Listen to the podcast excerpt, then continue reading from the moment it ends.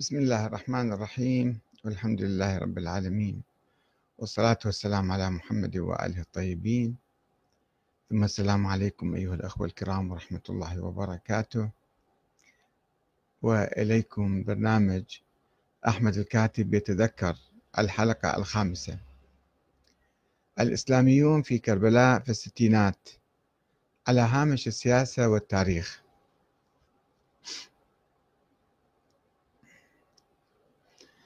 أعود إلى الوراء قليلا لأتحدث عن بعض الذكريات السياسية التي شاهدتها أنا يعني من منظاري.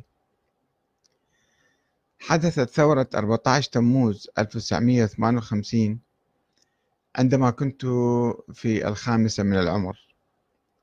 ورغم أني كنت في كربلاء المدينة التي تبعد عن العاصمة بغداد حوالي 100 كيلومتر إلا أني أتذكر بعض مظاهر التوتر والحركات العسكرية في المدينة. وكذلك ما أعقب الثورة من مظاهرات شيوعية وقومية. وأتذكر زيارة الزعيم عبد الكريم قاسم إلى كربلاء عندما كنت أدرس لدى الكتاب الشيخ عبد الكريم حيث عطلت دراستنا لبعض الوقت ريثما أكمل الزعيم زيارته ورأيناه وهو يلوح لنا من من طائرة الهليكوبتر عائدا إلى بغداد وهو يمر فوق صحن مسجد العباس. وعندما حدث انقلاب 14 رمضان ضد قاسم فرضت الحكومة منع التجول في كربلاء وفي عموم العراق يعني وفي بغداد خصوصا ولكن إحدى قريباتنا كانت في زيارة لأختها في بغداد في يوم الانقلاب ورأت مشاهد مروعة من القتل والمعارك في شوارع بغداد فعادت لتحدثنا عنها بالتفصيل. وكنا نشاهد الحرس القومي البعثي وهم يحملون رشاشات بورسعيد يتجولون في المدينة ولكنهم سرعان ما تواروا عن الأنظار بعدما قام الرئيس عبد السلام عارف بالانقلاب عليهم بعد تسعة أشهر من انقلابه هو على عبد الكريم قاسم. ليقوم الناس بعمل تماثيل ساخرة ضد بعض رموزهم ويعلقونها في الساحات العامة في كربلاء. لم أكن قد درست أو سمعت شيئا عن فلسطين حتى حرب حزيران 1967 عندما سمعت مواكب الزوار المعزين في أربعينية الإمام الحسين في زيارة الأربعين يعني يهتفون ضد الأسطول السادس ويتحدون أمريكا. وعندما وقعت الحرب قمنا في المدرسة مدرسة حفاظ القرآن الحكيم بجمع الثياب والمساعدات وإرسالها إلى اللاجئين الفلسطينيين. هذه أول مرة أتعرف على القضية الفلسطينية من خلال اللاجئين. وقمنا في المدرسة آه ثم قرأت كتابا للسيد الشيرازي اسمه هؤلاء اليهود ربما ألفه في تلك الأيام. والتقيت بعد ذلك بشباب من كربلاء كان قد التحق بالمقاومة الفلسطينية فتح في الأردن في 1970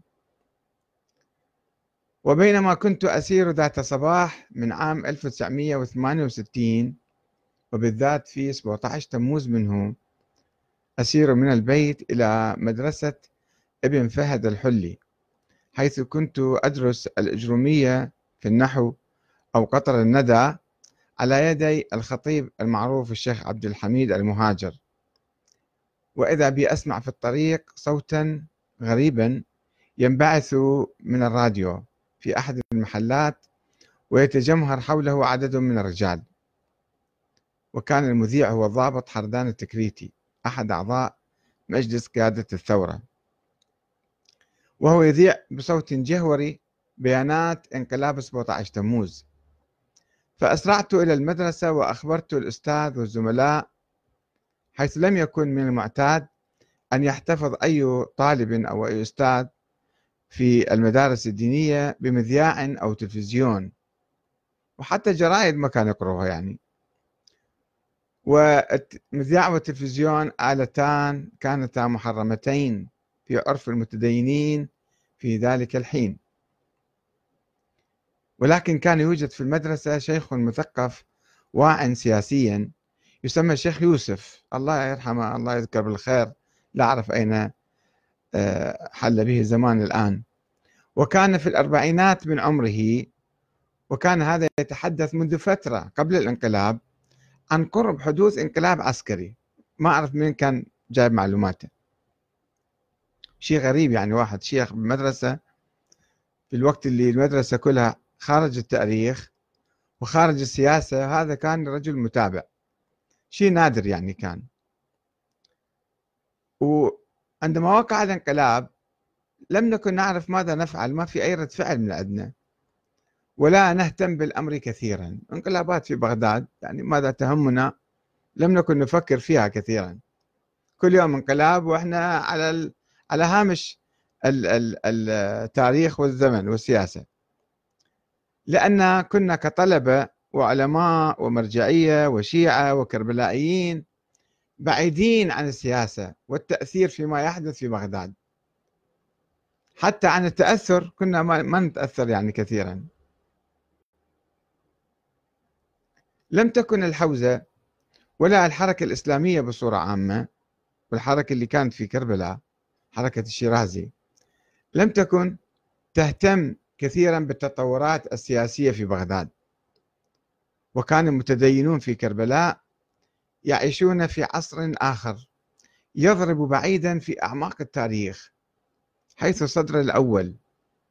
وكانت الثقافة العامة التي يتم تداولها في المجالس والكتب والمجلات والمحاضرات تدور حول تاريخ الإسلام وقصة السقيفة والشورى والظلم الذي لحق بآل البيت والسيدة فاطمة الزهراء وقصة كربلاء. وكذلك قصص بقية الأئمة الاثني عشر مع خلفاء زمانهم الأمويين والعباسيين إضافة إلى تفسير آيات من القرآن الكريم وشرح أحاديث أهل البيت وبعض الأمور الأخلاقية.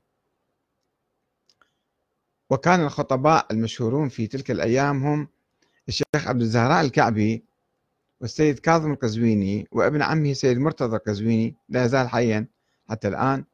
والشيخ هادي الكربلائي وآخرون. ذولا أبرز الخطباء.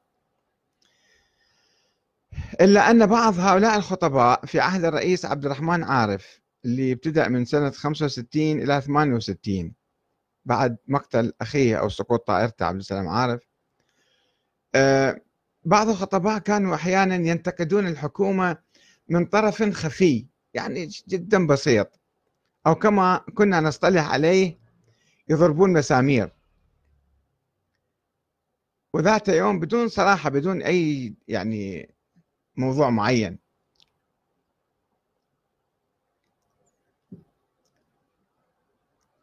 وذات مرة كان السيد كاظم القزويني يتحدث في مجلس عزاء في مسجد الصافي. هذا المسجد كان عند يقع في مواجهة باب سيد الشهداء الشرقية يعني. في أول شارع الأكبر الآن كله أزيل صار هذا الممر الموجود حاليا.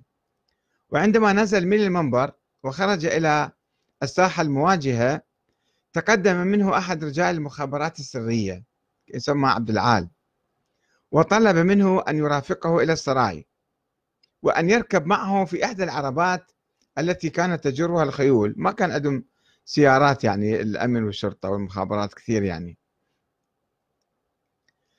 فرفض السيد القزويني الركوب في العربة ولكنه لم يمانع من مصاحبته مشيا على الأقدام إلى السراي. مركز المحافظة يعني. وكانت المسافة تستغرق حوالي ربع ساعة مشي أو أقل.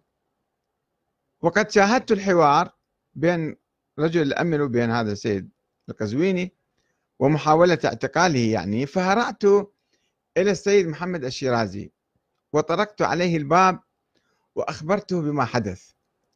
فطلب مني إخبار بعض رجالات البلدة أشخاص معينين قال روح خبرهم. وحث الناس على الذهاب إلى السراي تضامنا مع القزويني. ولم تمضي ساعة حتى كان السراي قد امتلأ بالناس المستنكرين لإعتقاله والمطالبين بإطلاق سراحه. ولكن بصمت وهدوء بدون أي يعني تحدي. ولكن احتلنا السراي أنا أتذكر جيدا. وبعد ساعات من الاعتقال والتحقيق معه حول بعض الخطب التي كان يلقيها خرج مدير الشرطة يكفكف دموعه يمسح دموعه يعني. وأعلن بأن قرار إبعاد القزويني قد اتخذ من بغداد وأنه لا يملك إلا تنفيذه. وهكذا أرسل القزويني في البداية إلى مدينة كركوك ثم إلى مدينة تكريت. حيث أمضى هناك عدة أشهر منفيا عن مدينته كربلاء ولم تنقطع الوفود عن زيارته والتضامن معه إلى أن عاد إلى أصدقائه وتلاميذه في كربلاء. هذا قبل 68 وربما كان بعض قادة الحركة الإسلامية يتابعون التطورات السياسية ولا سيما نفس السيد محمد الشيرازي أو أخوه السيد حسن الشيرازي بالذات اللي كان عنده علاقات مع بعض السياسيين في بغداد كان يروح ويجي. ولكنهم لم يكونوا يتحدثون في الاجتماعات العامة والمجالس الحسينية والمحاضرات أي شيء عنها. وكان السيد الشيرازي بالذات منهمكا في نقاش ساخن مع أعضاء حزب الدعوة الإسلامية الذين كانوا ينشطون تلك الأيام حول ماذا؟ شوفوا الحركة الإسلامية وين كانت عايشة يعني. حول شرعية التطبير والشعائر الحسينية. أنا هذا يجوز التطبير ولا ما يجوز؟ والحسين شهيد العبرة أو شهيد العبرة؟ وهنا قام السيد الشيرازي بنفسه بتأسيس موكب للتطبير. كان في نقاش يعني الناس يستنكرون مواكب التطبير العادية.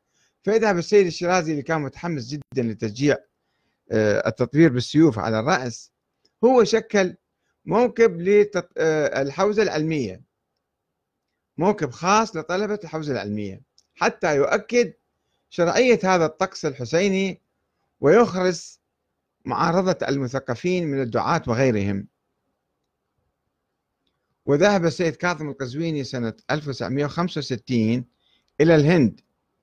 فشاهد الهنود الشيعة الهنود يقيمون احتفالا خاصا بمناسبة مقتل الحسين.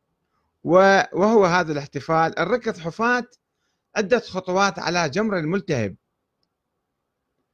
تأسيا على أساس بعائلة الإمام الحسين التي احترقت خيامها أو حرق جيش يزيد خيامهم وبالتالي هؤلاء داسوا على الجمر أو على الخيام المحروقة. فقام هذا السيد القزويني بنقل هذا الطقس الغريب إلى كربلاء. بمساعدة طبعا الشيرازي وما كانوا خلية واحد يعملون. مما أثار استنكار المثقفين الذين استعانوا بالمرجع الأعلى السيد محسن الحكيم ليصدر فتوى بتحريم هذا النوع من تعذيب الذات والشعائر الحسينية.